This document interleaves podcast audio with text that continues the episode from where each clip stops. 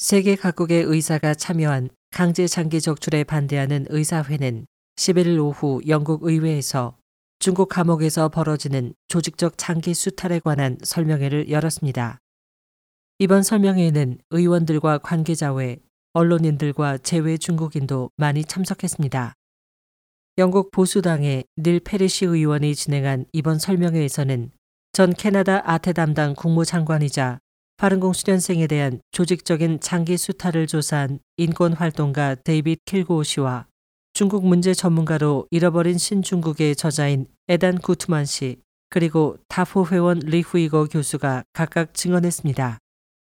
버밍엄 퀸 엘리자베스 병원의 신장 이식 전문가 에드난 샤리프 의사는 자신의 환자를 예로 들어 설명했습니다.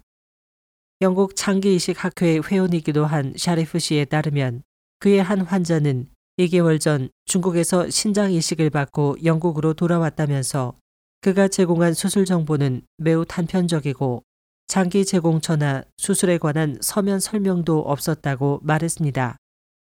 샤레프 씨는 영국 정부가 이스라엘이나 호주처럼 중국의 불법 장기 이식에 대응책을 취해야 한다면서 출처 불명의 장기 취득을 범죄 행위로 규정하고 관련 법을 제정하는 것이 중요하다고 말했습니다.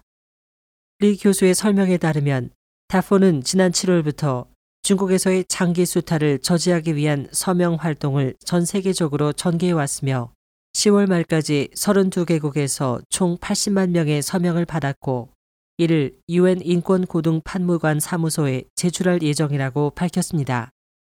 영국에서는 4만 5천 명의 서명을 받았으며 일부 의원은 장기 이식 관련 입법을 촉구했습니다. 이 움직임에 적극 동참하고 있는 닐 페르시 의원은 장기 적출이 확실히 중단될 때까지 더 노력을 거듭해야 한다고 의지를 드러냈습니다. 한국에서도 전국에서 서명 운동이 펼쳐지고 있으며 이를 주관하고 있는 국제 장기이식 윤리 협회에 따르면 지금까지 약 28만 명의 서명을 받았고 이 활동은 11월 말까지 계속 이어질 예정입니다. SOH 희망지성 국제방송 곽지연입니다.